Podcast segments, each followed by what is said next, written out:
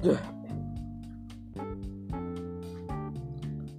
going on? My name is Isaiah.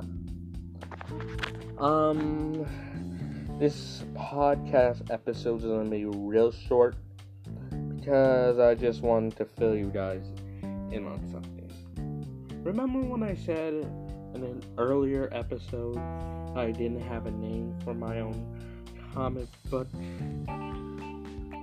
My own comic book? Well, guess what?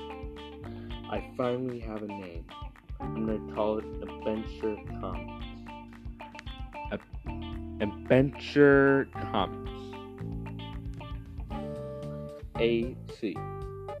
He's gonna have a lot of people, a lot of people from the same universe, doing it at different times. Yeah, and hopefully one and whenever I make Magic Man public, I'm gonna make it. Hopefully, it gets a lot of readers. Readers read my podcast. Oh.